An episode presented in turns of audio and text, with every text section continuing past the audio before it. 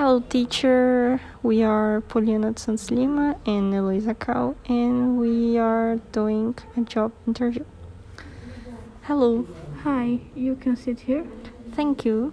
Mm, Let's go. So, first, can you tell me about yourself? I am 17 years old and I live here in Canada for two years. I like to live here because it is a beautiful and good country. I was working as a receptionist and now I am looking for a new job. I want to extend professionally. Okay, it is good.